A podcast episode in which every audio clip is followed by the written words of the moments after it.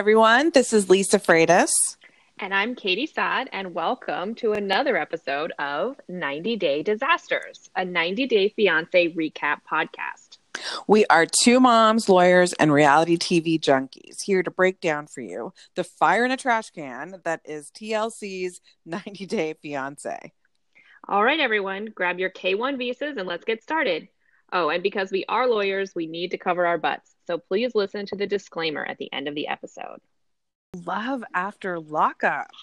Yes, this is going to be kind of like our first ever totally, you know, dedicated episode for Love After Lockup because frankly, there's nothing going on in 90 Day Fiance right now. So no. it is what it is. Except for, for what we've posted on Facebook, which take a look because there's some them, some gems. Breaking news. yeah. So what we're going to do on this one is basically give you a where are they now. We watched the where are they now episode from season 1 just to give you a little bit of follow up and some of these couples are continuing on to season 2 and we'll we'll tell you about them too, but um just to give you a little bit of a of just it's like a catch up just to let you know what happened at the end of season one so we can start fresh with season two exactly episode one all right. So should we just dive in? Absolutely. Yeah. I mean, I have to say, this was um, just like the overall context of sort of checking back in, I thought was really dark um, when it came to Love After Lockup in a way that, you know, with 90 Day Fiance, I think, you know, no particular couple has any better or worse chance of making it than another necessarily. Like, you know, there isn't this sort of overarching issue of recidivism, mm-hmm. you know, and the kind of recidivism statistics that the that the people on the show themselves were sort of referring to throughout and you really got to see one year later like whether the proof was sort of in the pudding yeah it's it was interesting and you know it's so the first couple that they kind of go over is dominic and mary and we didn't we didn't actually see them in in episode one um because they didn't come in until later. And Dominic is 31 and Mary is 29. And their situation is a little bit unique because they were already together before he went to prison. I think they were together very briefly. They were, but they still kind of were like in the honeymoon phase before he went in. And Agreed. she kind of stayed true to him the whole time he was there. Um and they've been together for 7 years. Um and you know, it's weird. They're a very interesting couple. She's beautiful. Um I what? I mean, if you look at the, her, like when they first met. No, I'm sure she's a beautiful girl, like sort of at sort of before whatever happened happened. But it seems like she had some kind of plastic surgery oh, or something. She for sure loves lip fillers. I yeah, mean, lip fillers for sure. Something. Yeah, she's had some kind of work done. But before, when you look at the pictures that they the old pictures, to, she's gorgeous. Yeah, I mean, she's gorgeous. Yeah, yeah, yeah. Sorry, sorry, sorry. You're right. Yeah. You're right. Now, he on the other hand has zero personality like mm, i don't know if i agree with that i think he's reserved i think he has no emotion without botox like his face doesn't move he's just like i really love her and i really want to marry her no i mean i completely disagree with you not only do i think Ugh. he's reserved but i actually have very serious concerns about him having some kind of like ptsd coming out of prison I don't know. He's a dud. He no, I, I I really I saw easily past what you're talking about, and of course I know what you're talking about. He like you know he's very affectless, but my understanding is that that's very common when you've been through some kind of like a trauma, and I think that you know especially given the way he reacted to the rules that were set for his release and the halfway house and the the way he reacted to her when she was trying to either not necessarily break those rules, but not be as concerned with them as he clearly was. I mean, he seemed to me like he was terrified basically mm. of going back. I mean, I agree with that part of it, but just like in their interviews when they were talking about their emotions and like how they feel about one another, like and when he got pissed off at her and called her a fucking bitch and was just like, you know, you're re- really annoying right now I- I feel like that's He's pro- very monotone. Yeah. yeah it's super i don't know i feel like maybe he does have some sort of ptsd from being in prison but i think a lot of it is his personality i obviously we, i didn't know him before he went Well, in Well, that's the thing, right? So- and I think that's one of the defects of this show, actually. And I hope that they start giving way more background about how people were before they went in, because I think it's a very interesting angle. they might i mean he's really the only one i've seen that with though of any of the people and like where you think maybe it might, or I mean, I guess I'm saying I think maybe it changed them versus everybody else. You're saying maybe it was sort of yeah the I, same. I feel like they kind of all seem like they probably were like this before they got in he seems like he was a guy his situation the uniqueness of it is that I think he probably comes from a good home. I think he probably like he got in a bar fight. What the hell, by the way? I mean, so Yeah. many questions raised by this. I mean, I know they're in Canada, and I tend to think of Canada as being like a less violent place than Right. the United States and maybe than than significant portions of the world, like very, very sort of, you know, I mean, and it's all stereotypical, but frankly, that's just my understanding. Well, that's why I thought their prisons are probably less traumatic than ours. Well, I don't know because I think that comes down to like money, really, and the ability to house people in a way that's like very humanitarian or whatever. And I don't know that they have that, but I have to tell you, I'm so you know, you and I are both lawyers, and I was asking myself, how the hell did he get that long of a sentence for a Shitty bar fight? lawyer. Like, what the well, hell something must have happened. Like the guy must have like either died or something.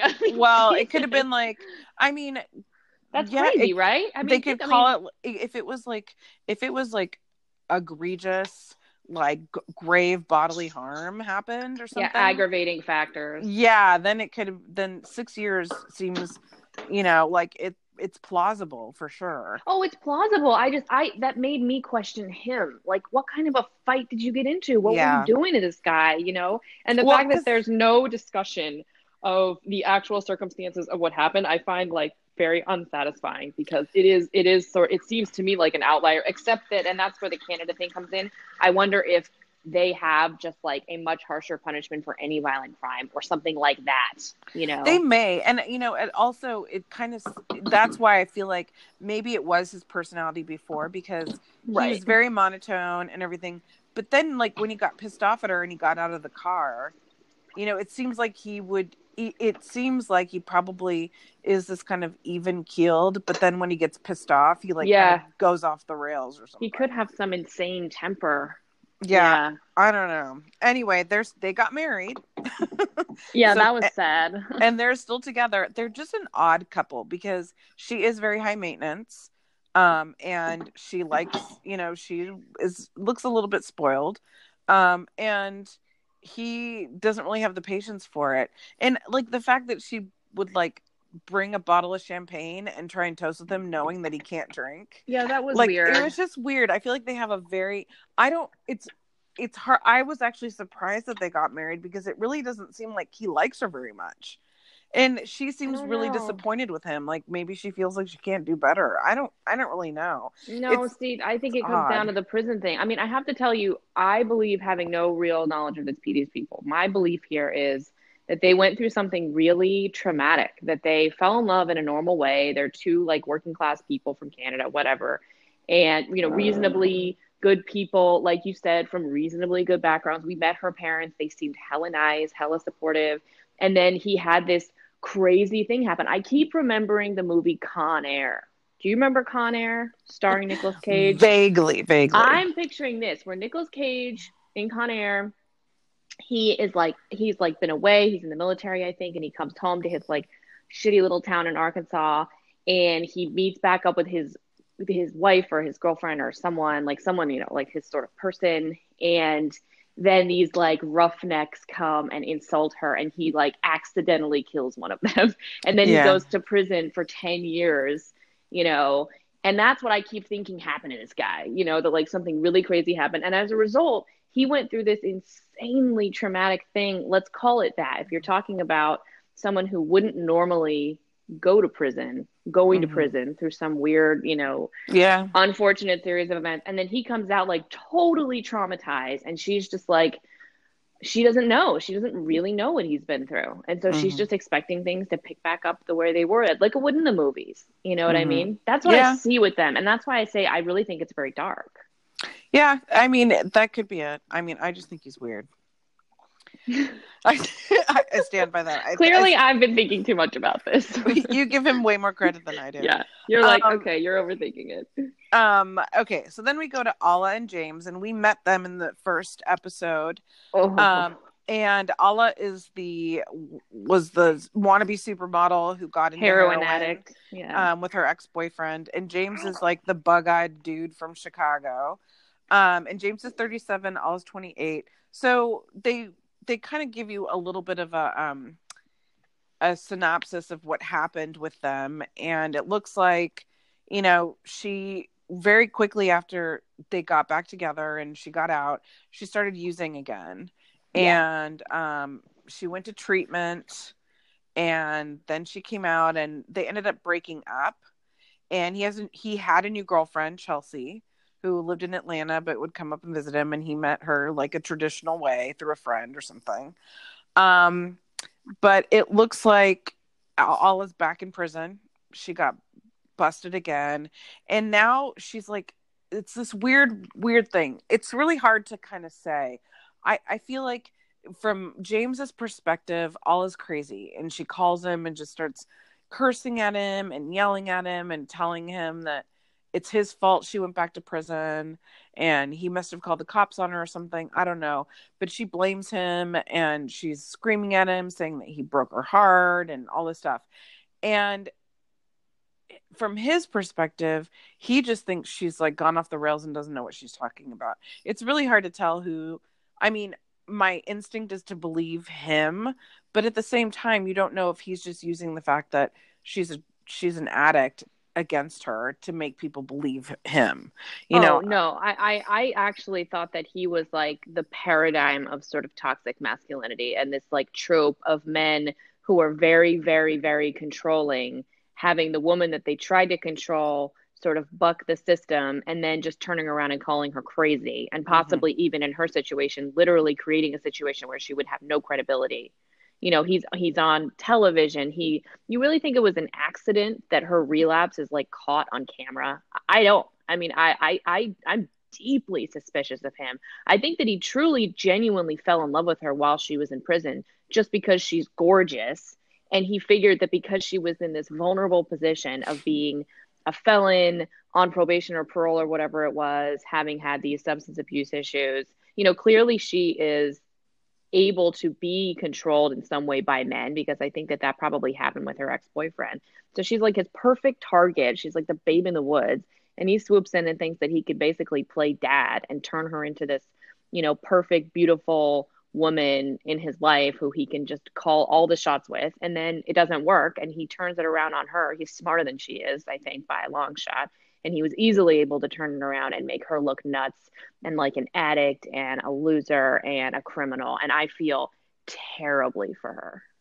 Um i i definitely agree with with what you're saying in to some degree. I also feel like she is also crazy. I mean there was no this... but you can't go around calling women crazy. Like okay. it's just so offensive but women are not crazy unless they're actually mentally ill. That's the only time that that's an appropriate use of that word. And it is so common in our society for men to go and, and even other women, well, women to be convinced by those men that a, a, particular woman can just be written off. Hey, I think Dominic's crazy too. Don't get me wrong. I'm not trying to pay like she's crazy because she's a woman. I mean, I think that Dominic is crazy too, and he's a man.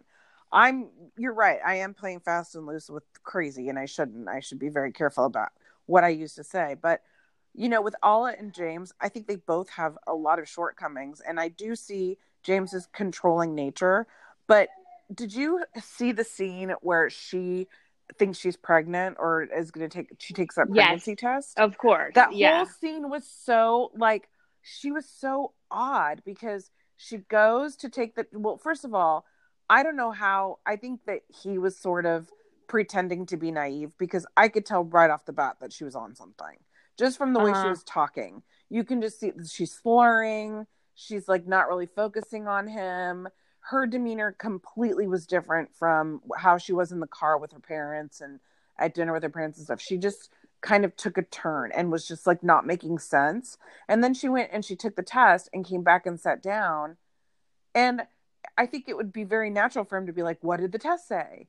And she yeah, just sure. took it as this weird thing like, Can you wait a minute? Like, you're so giving me, like, she made it seem like he was being insane for asking her what but maybe was. he was like we don't really know what the context was they show you these bits and pieces of these conversations and these scenes and so when when i i never suspected any of this by the way about him until this this um retrospective when they came back and they said where are they now i never i thought he was a nice guy i thought he was a naive guy i thought he didn't have any idea she was using i thought he was i was totally on his side until this episode aired. And I think that the moment that it turned for me was when he was on the phone with her and he said to her, and I believe this is direct quote, I am in control. And it wasn't relevant. It wasn't in, in any like rational response to anything she was saying. He was just telling her I control you. I control this situation. You're in prison. You only get to talk to me or tell your story on camera to all these people who are curious about you and who figure this addict and this loser and this criminal. You only even get the screen time that I give you. And then once I had that perspective, I looked back on everything, including the scene that you're referring to. And I'm mm-hmm. like, okay, that seemed fishy even at the time. And I guess she came off poorly, especially once you realize that she probably was high when that happened, which is a good enough explanation for me in and of itself. But I have to tell you, I am deeply suspicious of his behavior in terms of that scene that we didn't get to see. And that may be it. I, I, and I interpreted the I'm in control um comment totally differently than you did. Oh, interesting. When he when she called, he was saying like, "Oh, these are how all the calls go. She's always calling and harassing me." And so I saw it as him telling her like, "No, you don't get to control the conversation. I'm I'm going to take back the control. Like I'm in control here. Like don't try and over yeah, talk how, to me and how yell hard at is me." it to how hard is it to avoid contact with someone who's incarcerated? All he has to do is block that number and he's completely good. No, you know, know. he's I picking mean, up I, these I calls that. because he wants to control her from outside the prison. It might Otherwise, that. he would have just ended all contact. Oh my you know, gosh. and obviously, I don't know what their contract with the show was, you know, and whether he had to take that particular call because he was on camera and he you know was contractually obligated to or something because it was the only way that TLC was going to be able to get contact with her or something like that I can understand. But his story of like oh she keeps calling and harassing me and forcing me to listen to her crazy ranting is absolutely it doesn't even pass the laugh test. I mean cuz all he has to do is block the prison number. Yeah well, I think I, I, I we're super, 0 for 2. We're totally over for 2. I mean, I'm happy that Alla is back in prison because she's protected from him. God well, knows how that would relationship would have turned out. She needs to be in prisons because she's protected from herself too. Also, by the way, Lisa, think about just I, mean, I can break this down in so many ways, but I'll just give one more example. Think about the whole modeling thing and the fact that he made that appointment with her when she clearly didn't want to do it. I absolutely believe that she had told him from the start that she didn't want to be a model anymore and he just goes around behind her back and does this and then tries to guilt her you know and i imagine that's why she got high that she was well, so stressed. maybe. I think that see and i saw that differently too because i saw i mean i did feel like him making the appointment was a little bit controlling but at that point i didn't know how long she'd been living with him and basically been supported by him. And I think his point was you need to get a job, you need to do something instead of just staying at home all day. And so he was trying to say, look, you may not want to be a model anymore. That's fine. But like, at least do it until you find what you want to do. Cause you're not, you're not doing nothing is not an option anymore.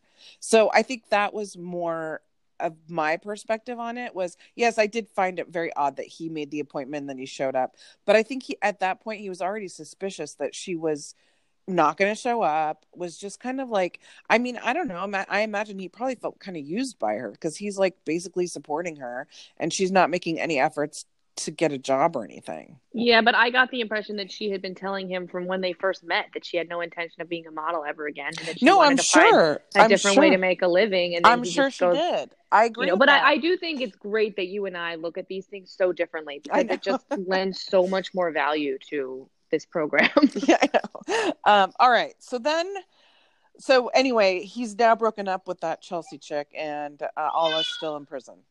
That's God, why did they? the Why? What is it with him getting filmed in lingerie stores too? By the way? I don't way, know. It's so bizarre. He's such a weirdo. thank Um, you. The eyes. I yeah. Well, Anyway, he can't help his eyes, you know. no, it's true. He's just I don't know. There's something a little off about him too. That's my point. Okay, so Lamar and Andrea. Okay. Oh God, this was dark. So they've been married for a year, and the girls, some of her friends that are still in Utah, including her friend Michelle, that she's friend was friends with in college, um, they're meeting on the one year anniversary to kind of celebrate her because she's in California. And Carrie, it's so funny. Michelle's like, Carrie loves her crafts. and I'm like, yeah. And, Oh, and wait. By the way, what happened to that girl, the woman that like shaved half of her head and went from being like Mormon housewife extraordinaire to some kind of like, I don't know, alternative. What, what She's an there? alternative Mormon. I don't know, but I'm we like, didn't get enough like focus on her life transformation. just just as a side note. Um, I'm sorry, but I just had to point out that the wedding cake was blue because he's a crip.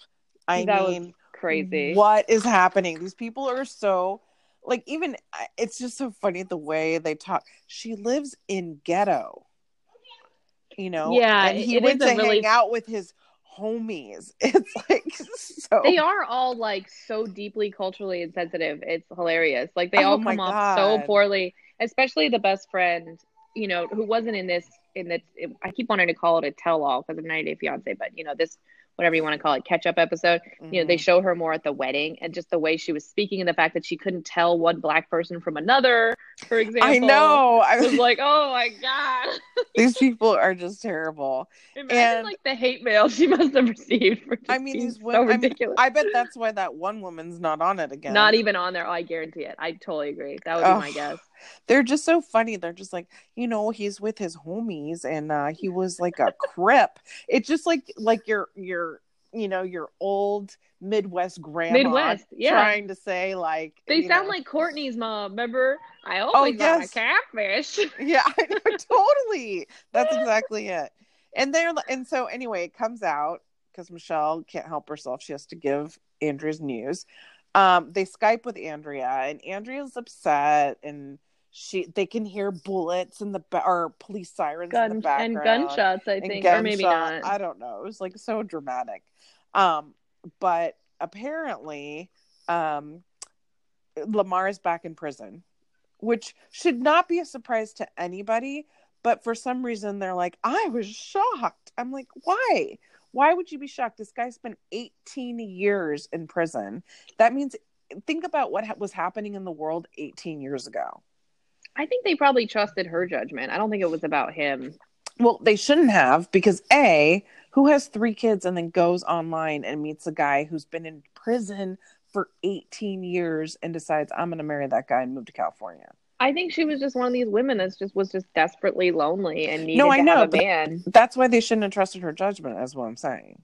It's and- very sad. I mean, those kids, like she pointed out in the the final episode or whatever, at the end of the actual proper season, that they had all these things going for them, you know, in their Mhm. home in Utah. And when you think about Utah and the Mormon community and the fact that Utah is, I would say, by far and away, like the most kind of comfortable place for a Mormon to be in the United States, at least Yeah. for her to take them away from all of that, all their friends, all their pre-existing activities and their comfortable life and the support system and bring them to this place that is at least being portrayed to us as like actually dangerous. Well, I'm sure they're in like a crappy part of LA. I mean, LA's huge. So the Yeah. fact that she lives in LA doesn't really mean anything, but I'm I'm No. pretty much guessing they're not in the West Side and they're not in West Hollywood and they're not in any of the trendy spots. I mean, I'm guessing that they're probably in like you know downtown downtown LA or East Oak or East LA or you know some of those parts that are not as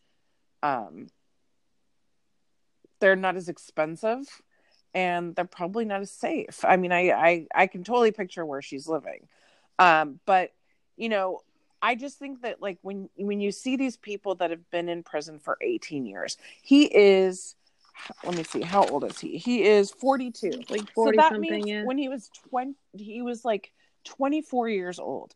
think about where you were when you're 24 years old and what is there you know what's there when or 20 years just think about what was going on 20 years ago 20 years ago i was about 22 years old i you know cell phones were very basic 20 years ago i don't even i don't think i had one until i was like 26 so i hadn't even had a cell phone at that point there weren't like laptops. It was like desktop computers. Um there the internet was certainly not as evolved as it is now. I mean think about the changes that have happened just in technology alone and the things that you have now accessible to you and how easy it is to be in touch with people and to to connect with people and then kind of be thrown out into that. You have this woman with these three kids. You're thrown into this life and of course he's going to go hang out with his family who happens to be also in related to gangs and probably ex felons to some extent and you're not supposed to associate with those people so if you do you you know you're breaking parole or whatever. And so he got into trouble and he went back in. And sometimes for people who've been in prison for a long time, it's more comfortable for them to be in prison because they don't know how to exist on the outside. Like that is exactly what that season two girl from Washington said. You remember? I can't remember her name, but the one who's with the guy who was the meth addict.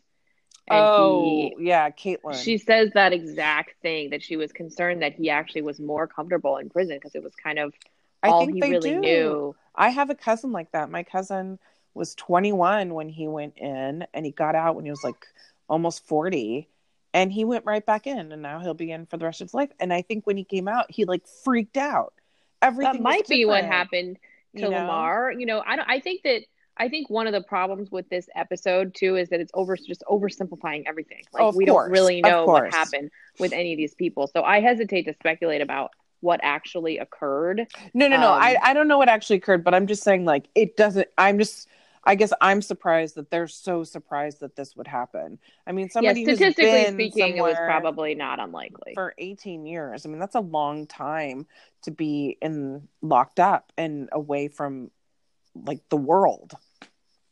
I, but, I thought it was incredibly sad. It was bad enough that those kids got uprooted and now it was all for nothing essentially. And she yeah, clearly is feeling there. she's not feeling supported by his family. I don't understand, you know, and I got the distinct impression, and she kind of said it, that she was only even still there at, as of the time of filming because of her pride essentially that she didn't want yeah. to look like she had failed. And i was like you got to get over that sister. Well i imagine too like the i mean it sounded like the reason why she didn't really get along with his family is she probably comes off as a little bit condescending. Or uh, prissy uh, or right. Well if she's coming in being like you guys are all gang bangers and using this total... well, the whole shoe thing my god yeah the whole thing is just weird and so i'm sure they're like who is this girl this Utah crazy bitch coming in. You know what I mean? You can only imagine how they're kind of like, how'd you get caught up with this? Um, I don't know. I, I again, it's not good to speculate because we don't know actually what happened, but I just feel bad because she does want to move back and really probably doesn't know how at this point. I agree. So, I agree. I think she's paralyzed. That's a bummer. By this situation. Huge bummer. So now we go to Scott and Lizzie, who are also in season two, so we can see their continuing drama. Um, she we met her in the first episode. She was she's basically using him for money is what we kind of came out to and she never got out. She was supposed to get out and then she got back in because her sentence was extended because she got into trouble.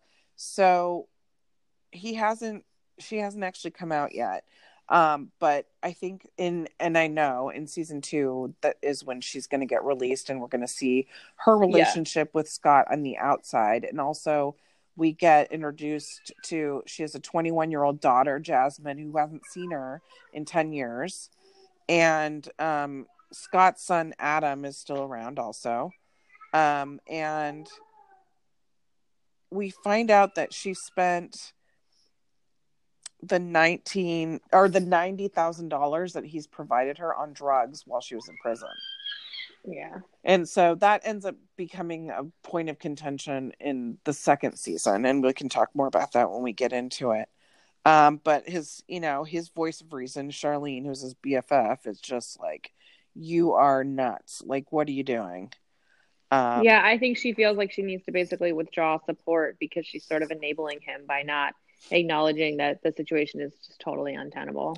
Yeah, I mean, it's just I. It's uh, he's now in debt and has basically Yeah. blown through everything. He's been taken in. I mean, he's a sap. Is my is Oh, is at least sure. how they're portraying him. yeah, that's true. That's true. All right, and we we will continue them in season two. Their saga continues.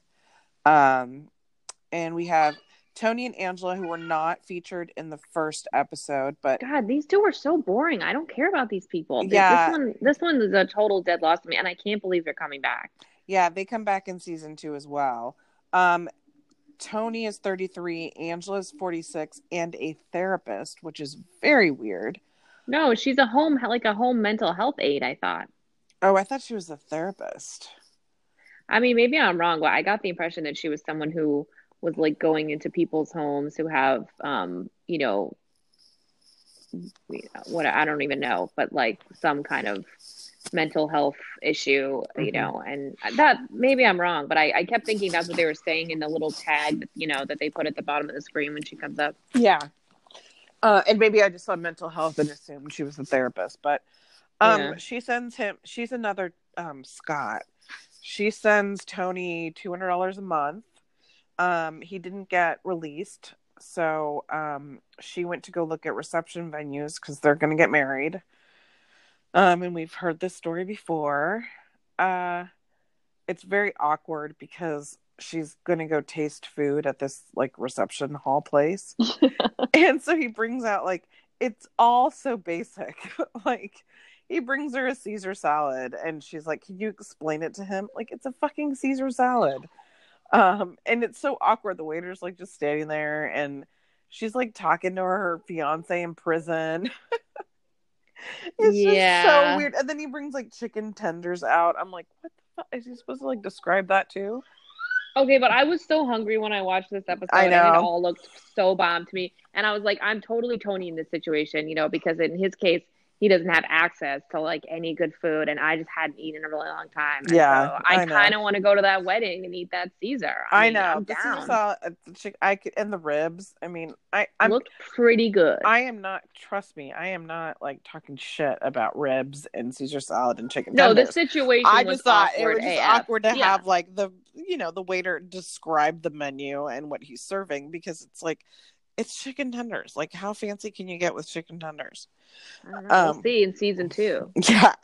Um. Okay, and then we have kind of my favorite, uh, Garrett and Jonna. And oh my god! just when I thought that Jonna couldn't get more basic, yeah. she proves me wrong. I mean, from the two tone hair to the animal print skirt to the prosecco to um, you know, before going out to the choker to the cross tat on her wrist. I mean, She I pulled like the classic breakup, you know, basic self- bitch Barbie. She's like self- basic bitch Barbie. No, no, she did the thing where people like transform their look Oh, in a huge, like dramatic way after a breakup. I mean, I get the impression that she thinks that her life is the Sex and the City movie, but it's actually Sex and the City 2. All right. So we were talking about Garrett and Jonna. Yeah, sorry guys, we got cut off. Yes. um, okay. So anyway, we were talking about how she's like super she's gone even more basic than she possibly could we thought was possible. Um, with her new look. And she's just hilarious. Um yeah, I mean, I was saying I think that she thinks her life now, or she's trying to portray her life as being sort of like Sex in the City, you know, which is obviously a very basic thing to do. Um, but I actually feel really sorry for her. I think that um, I think she's deeply, deeply hurt. I think she's completely heartbroken.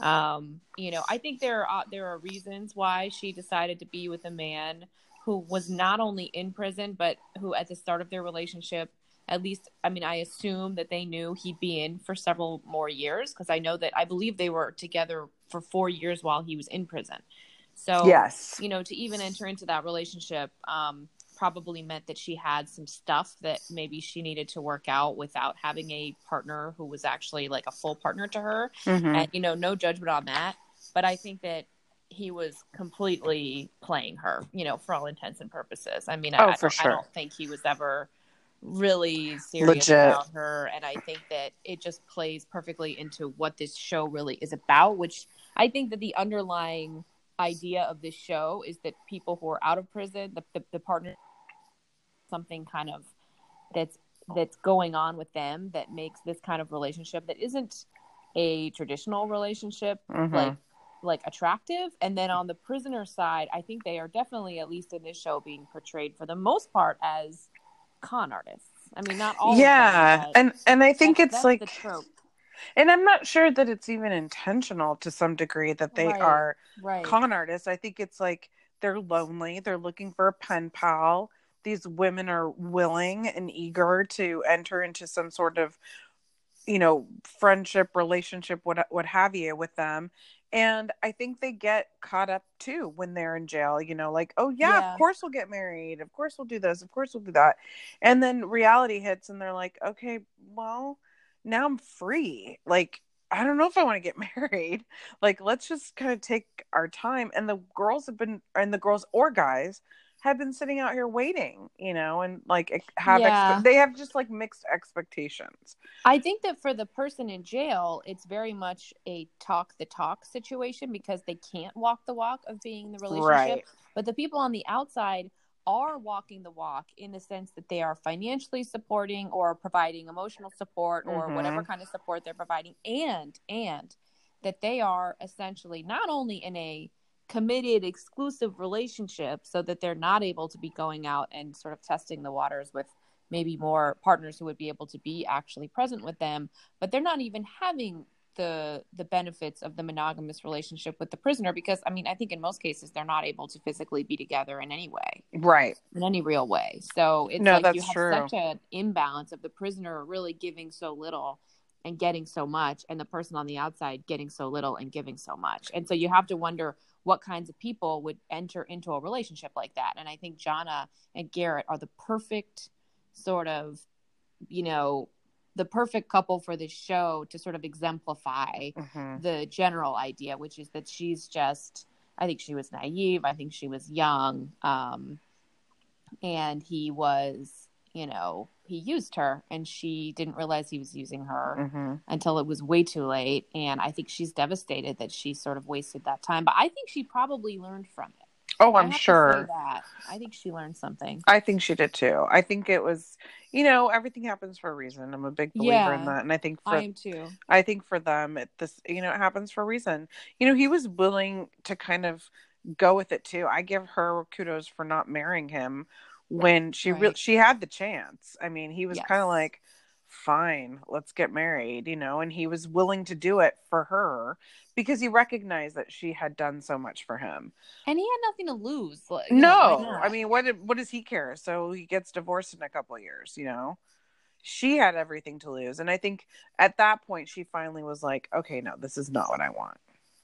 And I actually have to say, I think a that Garrett took responsibility for what he did, which is pretty impressive. Because I have to say, one thing you don't often see on reality TV is someone who owns their shit in Mhm. any real way. Like, oh, I did this or that. I'm actually watching an episode of Vanderpump Rules today. Oh God, I was watching it earlier today. yes, And it's the most recent episode where Jax and Brittany go to therapy. Yes. And he's saying, like, he just doesn't want to talk about the fact that he cheated on her Yes. not one year ago.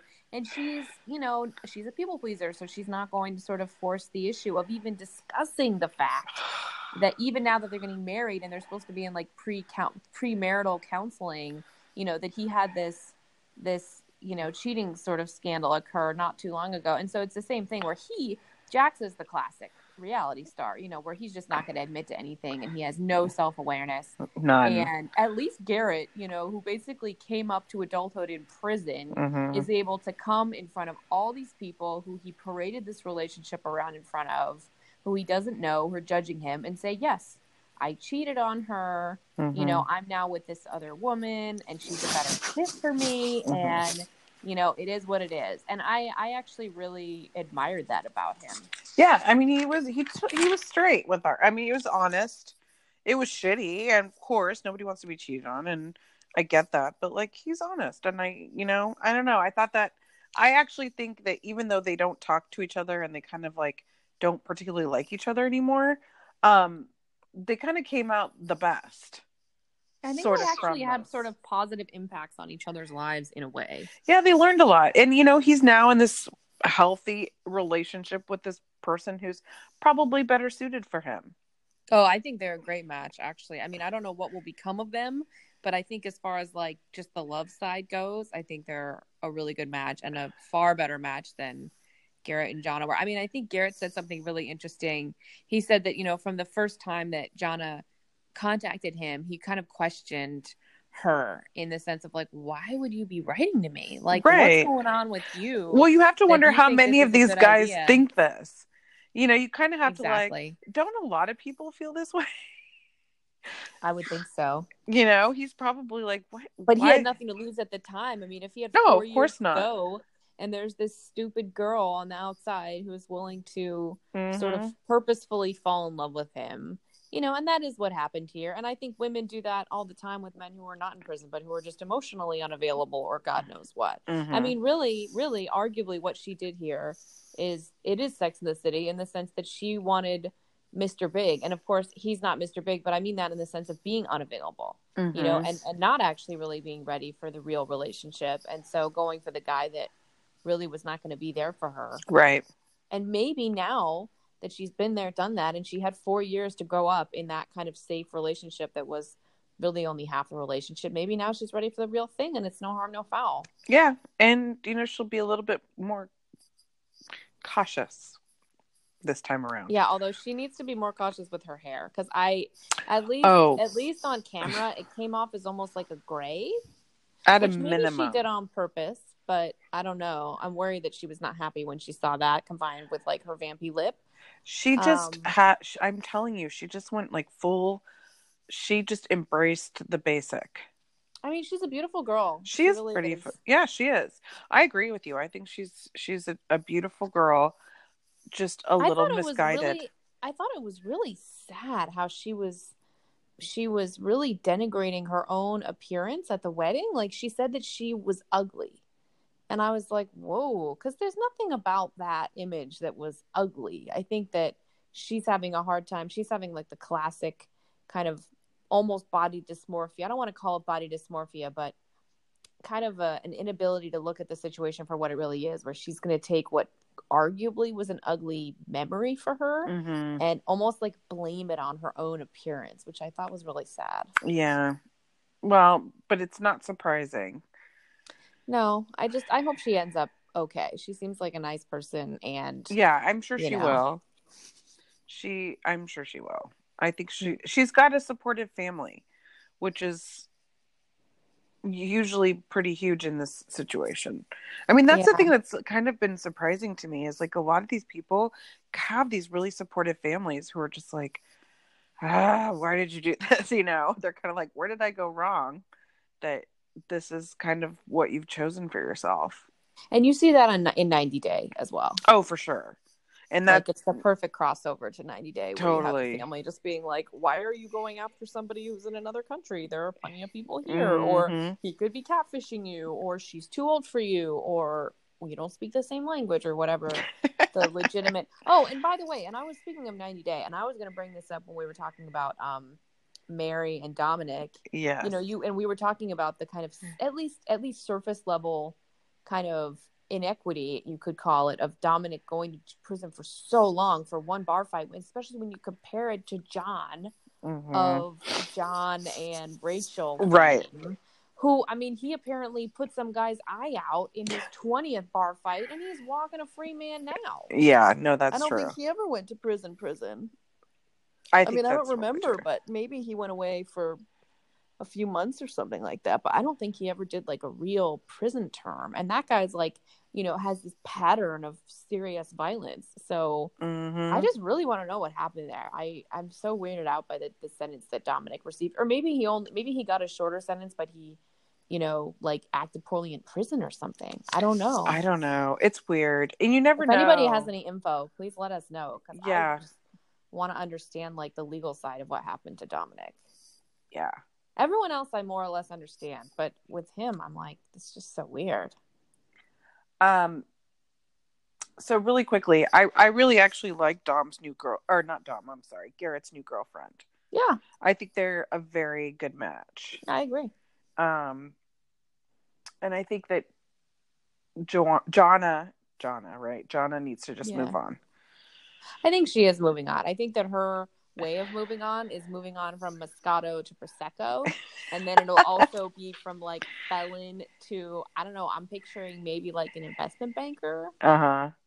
who's just Yeah. emotionally unavailable. Yeah, I mean there's going to be some issue. Um yeah. She's got a she's got a little bit of a road ahead of her, I think. She's young. yeah, she'll bounce back. Yeah. All right. Um so I think that was it Yeah. for yeah. For the season one couples. for the season one couples. Yeah. And if we could just take a moment and reflect a little bit on uh, Vanderpump and Real Housewives of New Jersey. yeah, let's take a minute. I agree. Um. Okay. So, uh, did you see this week's Vanderpump? I'm actually halfway through it now. Okay. So you have So have you gotten Like, to you so to you can see spoilers or whatever. have you gone to so vain so vain? Solvang. Oh yeah. So vain and Solvang. Yeah, no, I'm like halfway through that one, but it's fine. Like I'm gonna finish it today, so it's fine if you spoil it. Okay. Well, I just and I think they showed this in the commercial too, but I mean, Hot Mess Express, Kristen is Yeah, I don't know why she's even on the show, to be honest. I they keep continuing to bring her and I don't know if it's because they think that she like has good ratings or brings more viewers because she brings the crazy, but like, oh my lord, and to tell somebody at a winery where they're serving you Merlot to say that I think that Merlot is the basic bitch of wine, of red wine. Oh, they've heard it all. Those people pouring in those like I know, but then I freaking wine tasting rooms. Are you kidding me? I'm like, I don't know that I would agree with that. Well, I mean, also, I think though that it, it would almost have been more offensive though if she had had like airs, you know, if she had pretended to know a lot about wine and like swished it around over and over again and sniffed it eight times and then swirled it in her mouth, you know, like that probably would have been more annoying than her just saying like the most Kristen thing she could have said. Yeah, that's probably what she should have said is this is the Jonna of wines. totally. And, And it- I bet you the person would have gotten it. yeah. but I, uh, well, I think I took offense because I don't actually agree with her. I Okay, don't. but I don't. That, that's a personal. That's a I know. personal I know. mean, I know. I know. I don't drink Merlot very frequently, but I, I certainly wouldn't call it basic. no, I would think like White Zin or even Rosé, or Definitely rosé. yeah, is say. like the basic bitch of beer n- or wine now. and champagne even honestly. Oh yeah, champagne for It's sure. so common. And I Um, love it. Oh, I mean, I'm not saying that I'm not participating in the basic bitchery of it, but I'm just, you know, pointing it out. Um, so yeah, so let's talk about. Let's see. I don't even know where to start with Vanderpump. There's just so much. Well, I think one thing that's really odd and it doesn't sit well with me is this idea that everybody's friends, even though you've had these like major, major betrayals and this sort of cross pollination, if you want to call it that. You had Stassi, who was with Jax, and it was on the show.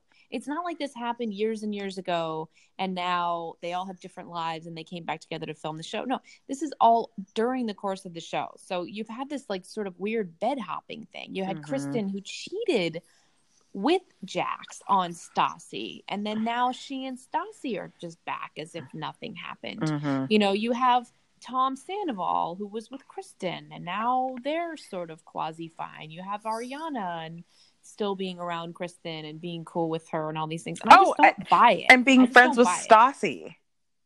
I think that it's all become everything is for the show, and, Oh, and it's sure. because starting to become like very obvious. Like I think, for example, Stassi's heartbreak over Jax in the early seasons was completely was completely genuine, Oh, for sure. I I 100% agree with that.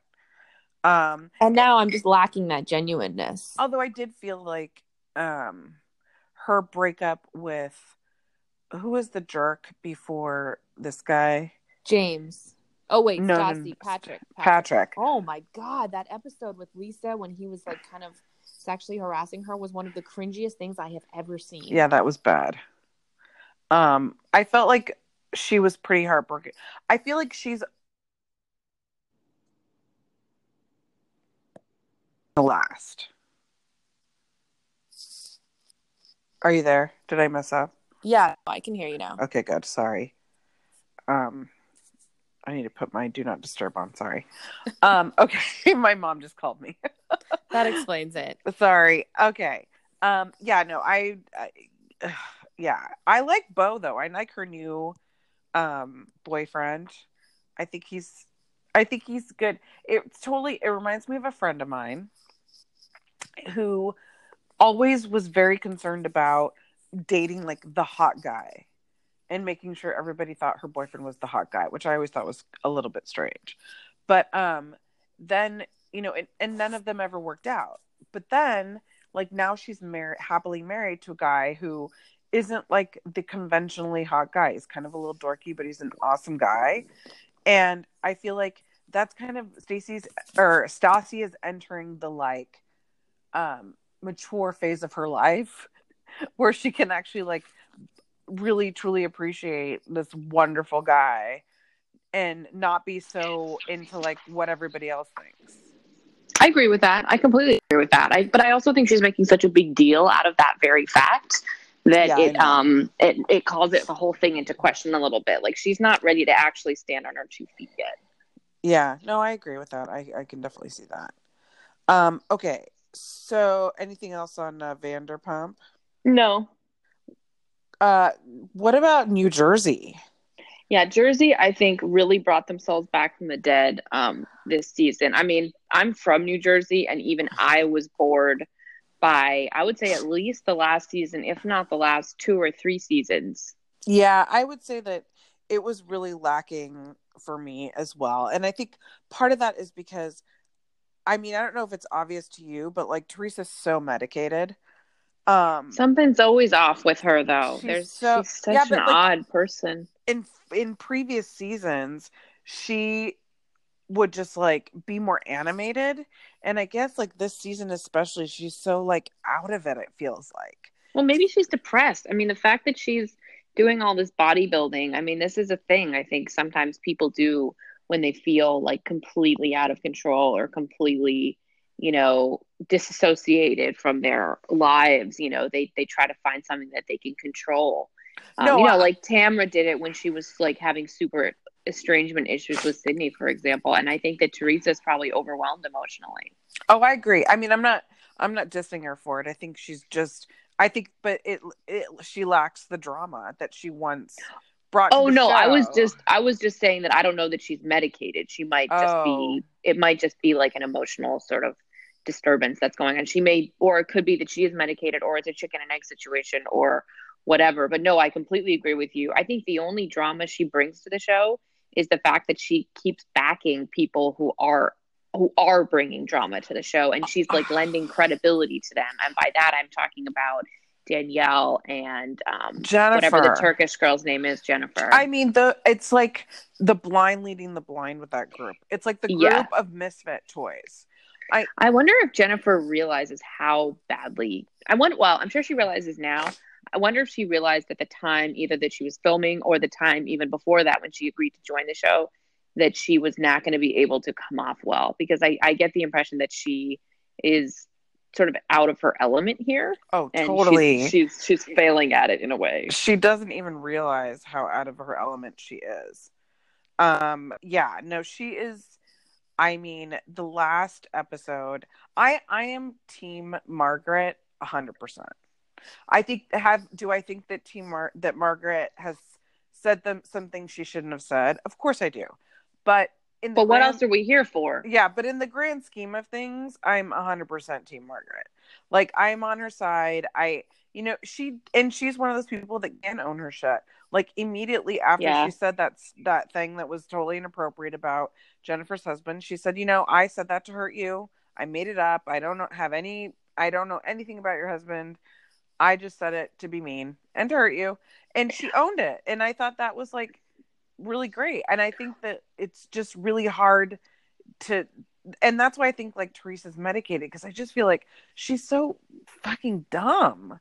Has she always been this dumb? And I just I mean I know she's dumb, but like it just was it's so like ridiculous and this whole like Danielle thing is so stupid and like contrived. Well, I will say I don't think that the Teresa Margaret thing as it relates to Jennifer is contrived. I think Teresa was genuinely triggered by what Margaret said about Jennifer's husband because of all the things that have been said about Teresa's husband. And I right, also thought that right. not only do I think that, but I obviously the reason I think that is because she admitted it. And I think it's really admirable that she like acknowledged why she was feeling the way that she was feeling and she dug a little bit deeper than just sort of writing Margaret off or right. going off on her herself, which I think Teresa of seasons past would have done. So I have to say that I think Teresa has I don't want to say grown up, but it's more like she's kind of been through the ringer on this show mm-hmm. and I think she's she's learning as she goes and and that's that's a good thing. No, I agree with that. I, I definitely think she has grown to a certain degree but um yeah i mean the whole thing jennifer is just a hot mess she, she really is i think something's going on there she is just like she's really unhappy or she i think there's there's something i, I mean, think that that I, she might even be a lily pad person and i and i forget who who came up with that um, term for a person who joins a real housewives franchise um, basically with the intent of either conscious or so or unconscious of leaving her husband who is like financially oh. in control and and needing to get out of it and having to go ahead and sort of sort of work her way if you want to call it back into the workforce um, by doing so. this i think it's possible i don't know i don't i don't i think she's too dependent on him um, no, but that's the whole point behind the lily pad thing. If you become famous as a real housewife, you really think that, especially given what your divorce settlement would be in a situation like that with five kids, you really don't think that you'd be able to like hack it? I think she'd be fine. I think she's figuring that out. Maybe, but I think that it's more of a um, pride thing. Like I'm, she talks so much about tradition and no, right now it is. But think about it's like a lady doth protest too much thing. And think how many times we have seen this movie before. Think of an Alexis Bellino, okay? Yeah, I remember she's... her tagline from the first season. She was on something like "My husband is my king," and she was always going on and on and on about how they had this like Jesus marriage where he was in charge and she was subservient to him, and she was clearly completely dependent on him and, you know, over the course of the show and then the years following, she separated from him. Same thing with Tamra Barney. Same thing with. Yeah. I mean, I'm trying to think. There's just so but many he, of them. I can't even name them all. It's interesting. I think it's a weird situation with them, though, because it's like, you know, she portrays him as this, like, controlling sort of person. Like, she has to ask him permission and all this stuff. But at the same time, like, it seems like she has a lot of control. Um, on her own. I mean, I think that house is a hundred percent her. Well, we just don't know, do we? I mean, all all we're seeing of them is what's on camera. Yeah, I know, maybe. as always, and I, I get, you know, I'm just going to go ahead and, and lay the gauntlet down here that I think this is a lily pad situation. It may be, and that you know, five years from now, they won't be married anymore. That's that's just my working theory, and of course, I could be wrong, and I hope I am wrong obviously I would not want a marriage to fail. Um, but I've just seen this so many times, and I totally see it here where you have this woman who has all these kids, and but now they're not babies anymore, and she has been able to come above water and look around and be like, okay, am I trapped in this house of of marble, you know, with these stupid thrones everywhere. I have every single thing I could possibly want that's material. In other words, I have gotten every possible thing that this man could give me and maybe I'm still not happy, you know? Mm-hmm. It's so possible. I, that's what I'm wondering. I mean, I, like I said, how many, we we should go through the list. I mean, no, I know God, how many of these these it's the same thing. I just think that I really don't like this person. So oh, you just yeah. Well, I'm not. I'm I not just haven't... saying whether I like her. I, I'm not liking how she's portraying herself either. But I'm wondering, imagine, just try to put yourself in her shoes for a second. And I think we can do this with the benefit of the hindsight of having seen so many seasons of so many franchises of this show. Imagine that I'm right, which of course I might not be. Imagine that I am, and how unhappy and scared and insecure she would have to be to take this step, you know, to like lay her shit bare in front of the world mm-hmm. in the hopes in the hopes that she could sort of make a uh, you know, a way for herself in the world that's completely out of her comfort zone and out of what she expected for herself and what her family expected for her and the flack that she's taking you know for how she is being portrayed. And i mean i, I have to say i feel kind of sorry for her. Oh i do not. But she's not doing herself any favors. I mean she's coming off terribly on the show. Yeah but and i also think that this is exactly the life that she wanted. She just wanted to have a ton of money and do whatever the fuck she wants. Like i don't I don't feel sorry for her at all. She is not. No, I think it's what she wanted. I, I think it's what she wanted, but she was wrong. You know what I mean? Like it's what she wanted, and now she has it, and it's not actually the thing that's making her happy. Maybe, but I I think she's too. Um, she cares too much about what people think to ever let him ever leave him. You know what I mean? It, to her, I could see her thinking that if I leave him and if I get a divorce, I would be a failure. And I think she does feel that way. I just don't know that it's ultimately going to stop her from getting the divorce. Like it's it's about which is worse. Mm. You know, yeah. like being in a situation where she's miserable or maybe being in a situation where she isn't miserable anymore. She's just being judged all the time, but she's being judged now anyway because of the show. Mm-hmm. Yeah, I don't know. I I don't know. I just can't stand her, man. She just irritates the shit out of me. Well, and the whole breaking the glass thing, I mean, I, it felt so, so contrived to me. You know, she's yeah. like, "Oh, this is the Real Housewives of New Jersey. People break glasses," and and but and but for her, it was so like fake yeah. that it, it it came across as not only like aggressive and super inappropriate, but also like very deceitful. Yeah. Um, which was unfortunate for her. Yeah, I just ugh, she just was dumb. And I I do like um the other new girl. What's her name? Oh yeah, Jackie. I like Jackie a lot. I think she's really smart. I think she's I you know, I think she's I like She's a her. breath of fresh air for Jersey, that's for sure. Yeah, and I think I like her friendship with Melissa. I, yeah. It's made me like Melissa a little bit more too.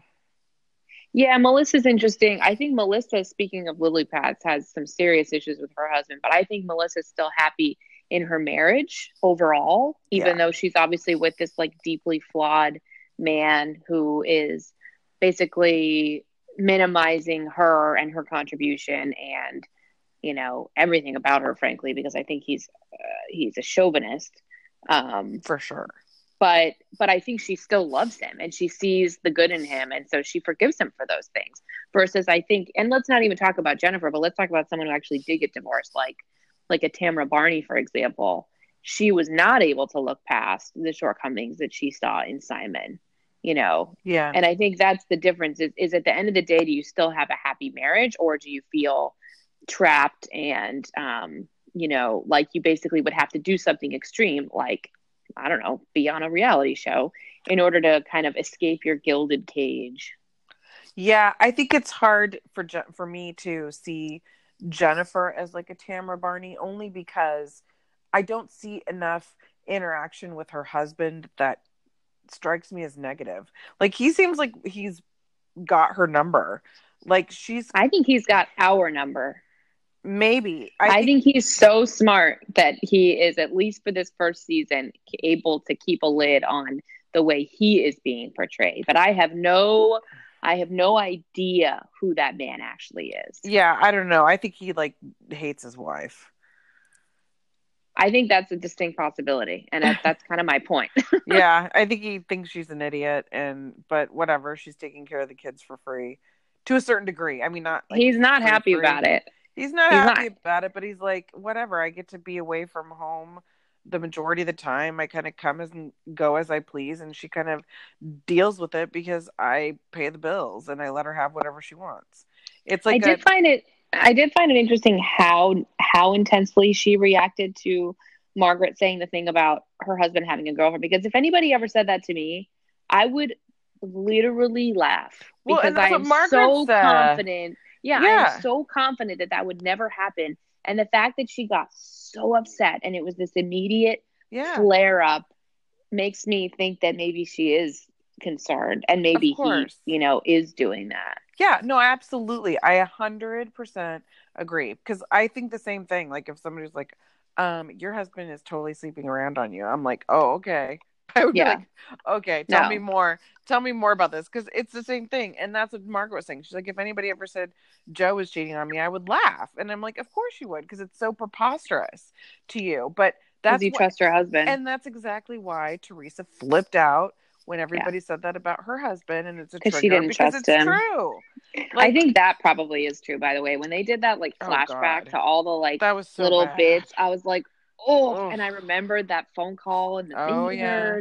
and all those things Jackie said. You know, Jackie had been so close with Teresa. There's no way Jackie was just making that up. There's no, way. and their relationship. I mean, yeah, no, there's no way. I, I totally 100% believe Jackie. Um, and I think that I think Teresa knows. I mean, I you don't get mad about something like that if you think that there's absolutely no truth to it at all. No, it you couldn't don't. possibly true. If you are insecure about your relationship, then of course you're going to be like, "What are you seeing?" You know, like you're going to be defensive about it. Well, and the whole pool house thing is interesting. uh, yeah, You know, Like- if it is what what Jack what what Jennifer's saying it is, which is oh, every once in a while we get in a fight, he goes sleeps in the pool house. That's one thing, but it because of the way she overreacted to Margaret's reference to it, makes me wonder if he is spending a lot more time out there than she's letting on. I don't know. yeah. I felt like because she just like went crazy. Um, And if she goes crazy like that in front of a camera amongst a group of women she barely knows, imagine how she would fight with her husband. yeah. If she know, if she fights with very- him at all, which yeah, maybe they have she a very doesn't. odd relationship. I don't know. I haven't figured out the relationship yet. Well, I called it, so Okay, we'll see. We'll see. I don't know. I'm. I don't know. But yeah, it's been a great season, so that's the important thing. It has been, and I'm I'm like, and I'm still enjoying Vanderpump. I'm excited for Beverly Hills. I haven't watched the new episode yet. Me neither. No, I cannot believe they got Denise Richards. That is genius. I know. I mean, and she's perfect for this. You know, speaking of lily pads, I keep wondering about Erika and Tom Girardi and whether now that she's like fully established, you know, as a star and having a lot of her own money, if she'll leave him. I don't think that she will because I don't think that she's giving up anything by being with him. Like, I don't think she has to do anything that she doesn't want to do. I think that they lead, you know, not exactly separate lives, but maybe parallel lives, and that he is a, like a nice man and he's kind to her, and so she's just going to stay with him. He's probably not going to be around that much longer. I agree. I don't. She has. There's no. There's nothing for her to gain in getting going away from him. or yeah, but she could now. She, She could, could now. Although I think her lifestyle is still was still on her own would not be as wonderful as it is with Tom. I agree with that, and I think that's probably what's really keeping her. Yeah, I mean she's got. They have a lot of money. A lot and, of money, and I don't yeah. think they're gonna. They would have. She would on her in her own right have a lot of money No, plus she'd have to keep hustling because it Mhm. could go away in a second if she sort of dropped out of the spotlight or whatever. Oh, for sure. Yeah. And that's I think you get tired of that after a while. And she's not getting any younger. Is Teddi Mellencamp still a housewife? Yeah. Or no? Oh, she is. Okay, because I didn't see her in some like cast picture, and I got confused. Yeah, she is. I like she's, she's fine. I think Yeah. she's fine. She's very vanilla. I mean, I think her like struggles with her weight and all that stuff is really compelling. Like I think that she was quite heavy, like very very um close to when she started filming last season. Like I think that she dropped oh. tons of weight like right before she started filming kind of Oh, a thing. really? So it'll be yeah, because I remember her saying something about how she had had a, a whole lot of pregnancy weight and she had a very small child. So it was like she was saying, yeah, I I, I was super super overweight Well, after they this showed baby. they showed a picture of her. Um, of, we're talking about Teddi Mellencamp, right? Yeah, yeah, yeah. They showed a picture of her when she was really heavy. Well, they showed a picture of her when she was like 17 or like Yeah. 21 and really heavy. But I'm just saying, I remember her part of her storyline being not just that she used to be large when she was very young, but that she actually had been had her struggle had been very, very, very recent. Oh, I didn't. Um, I don't remember. so I think that's interesting. And you know, she has her whole business and it's all related to that. So I would wonder if she would start putting weight on or something at some point. I could see that happening. Oh, I, I that would shock me. Well, look at Shannon Beador. Yeah, but Shannon Beador, Beador was never like a health nut. Like, Are you kidding me? She had like her house built without Wi-Fi and Yeah, like but all that this was crazy that stuff. was more. That was less of. I, I didn't.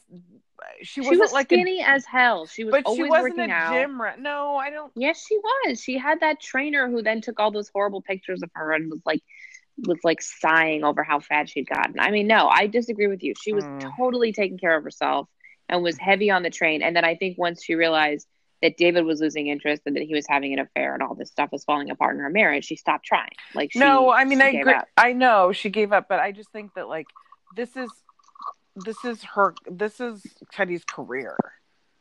Like I It is be, now, but it's new. It's a brand new career. I'd be shocked. Well, but then they showed a picture of when she met her husband, and she was Yeah. skinny. She was skinny. Yeah, I think it was a pregnancy thing. Yeah, I'm. I would be shocked if she gained weight. And you know, anyone can gain weight while they're pregnant. That doesn't necessarily mean they like fell off the fitness wagon. It's just No, you no. know. Yeah. different bodies are different when it comes to that. So anyway, I'm just saying it will be interesting to see if you know if for some reason she managed to stay on the show for another six years. Yeah, you know, yeah. what she's gonna weigh six years from now. I know. I'm just so impressed with Kyle and Mauricio's marriage. It's Like, beautiful. They are. They have. They are one of those that have withstood the test of time. Agreed. Completely it's, agreed. It's pretty amazing.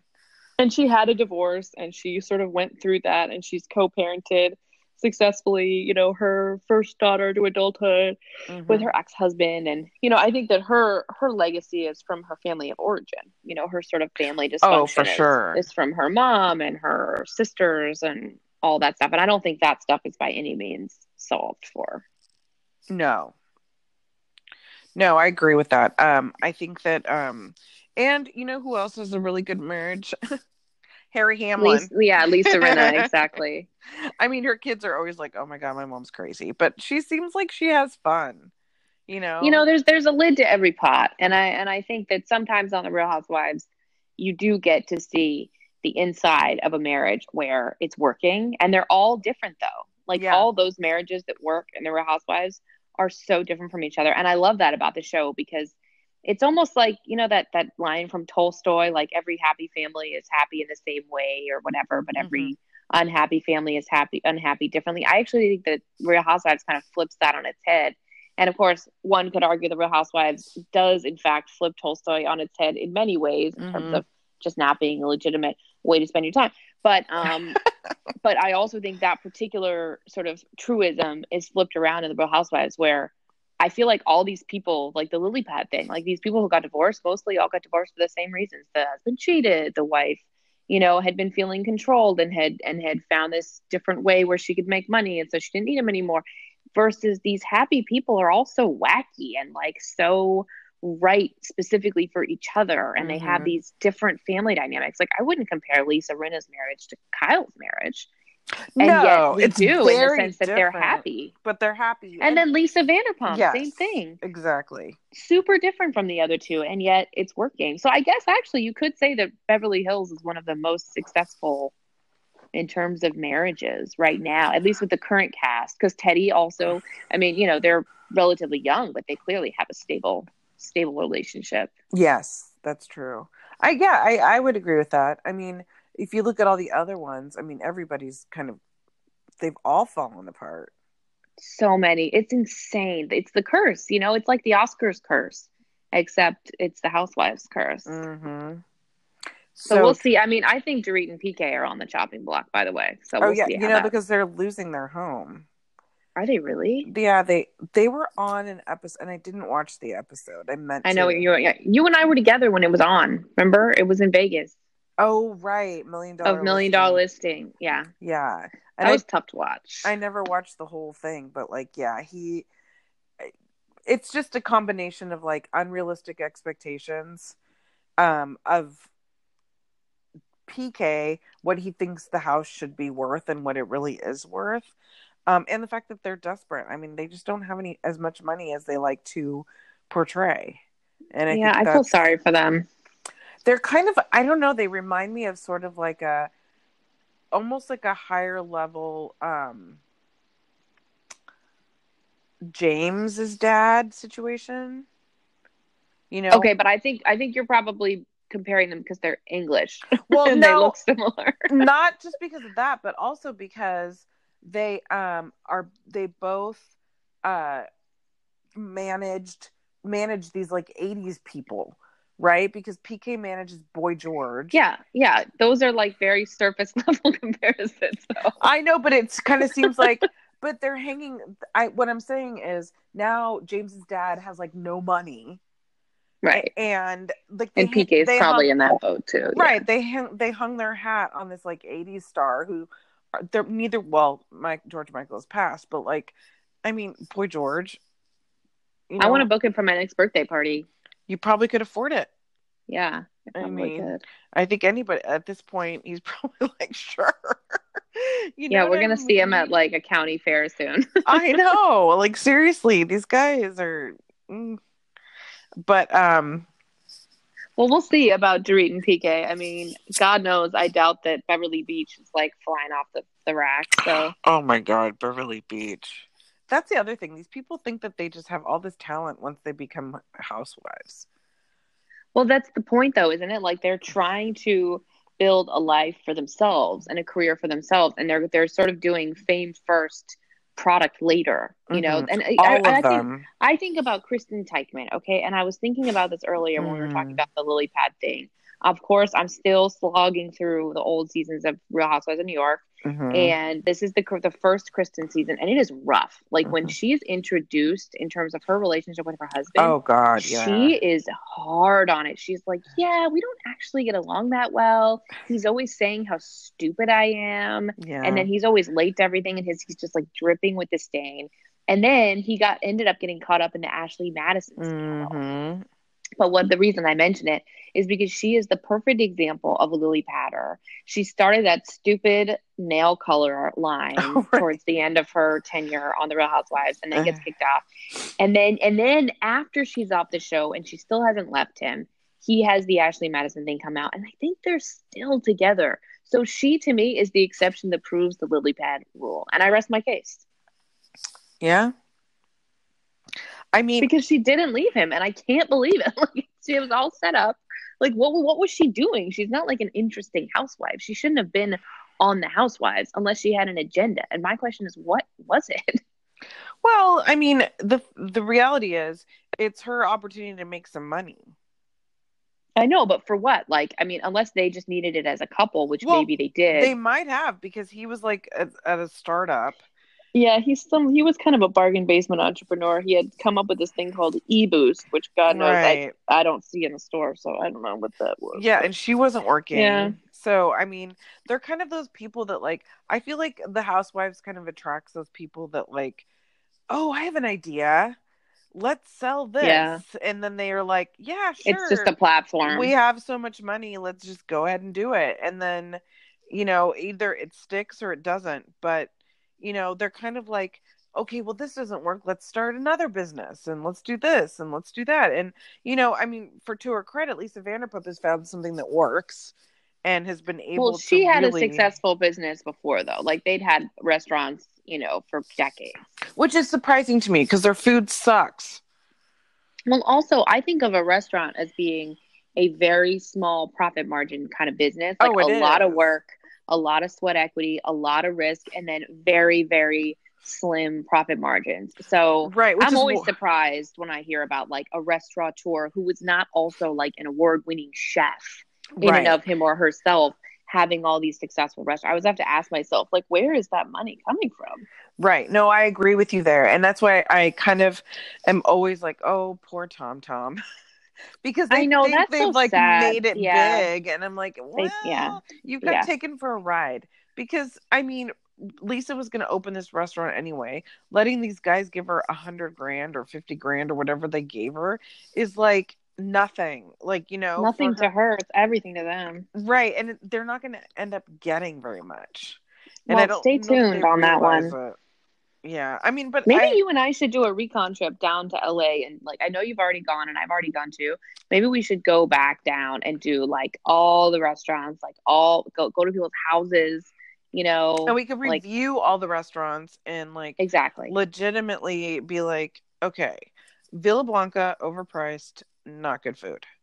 Um, sir, We can be really detailed. better food. Yeah. Oh, totally. We could tell them what we we could say what we ordered, Yeah. Who we Um, saw, obviously. Who we saw, take pictures with them. They they love to take pictures with people. Um, all of them. They're all like. Well, I think that's our next. I think that's our next trip. So I think so. pack your bags. I think that sounds like a great idea. It would be super fun. Um, we could even. Oh my god, we could do like a live podcast, Yeah, exactly. That's Like, what I was thinking too. kind of like quietly, like okay, yeah, at the restaurant. Yes. Oh, I am loving Sold. this idea. Get excited, guys. We're coming to LA. Coming to LA. All right. So we will be back next for episode two, season one of um, Love After Lockup, where we meet a whole new cast. And then we also will bring back Scott and Lizzie. And I think Tony and Angela come Yeah. a couple episodes later. But yes, they will be there as well. Sounds good. I'm looking forward to it. All right. Talk to you guys soon. Okay, bye. Bye. Legal disclaimer This is a personal podcast just for fun, solely meant for entertainment purposes. We are lawyers, but we're not giving any legal advice on the podcast. We're not creating any kind of attorney client relationship in the podcast. And also keep in mind that anything we say, anything at all, it's just our personal opinions. We have no intention of maligning any individual, group, company, religious or ethnic group nationality, or anything or anyone else. Lisa and Katie have no affiliation with TLC. These are not the opinions of TLC. And finally, anything that we say is not meant to represent anyone other than Lisa Freitas and Katie Assad individually. Finally, please give us leave us a comment on our Facebook page and give us a five star rating on whatever podcast service you're using to help us continue to record. Thank you.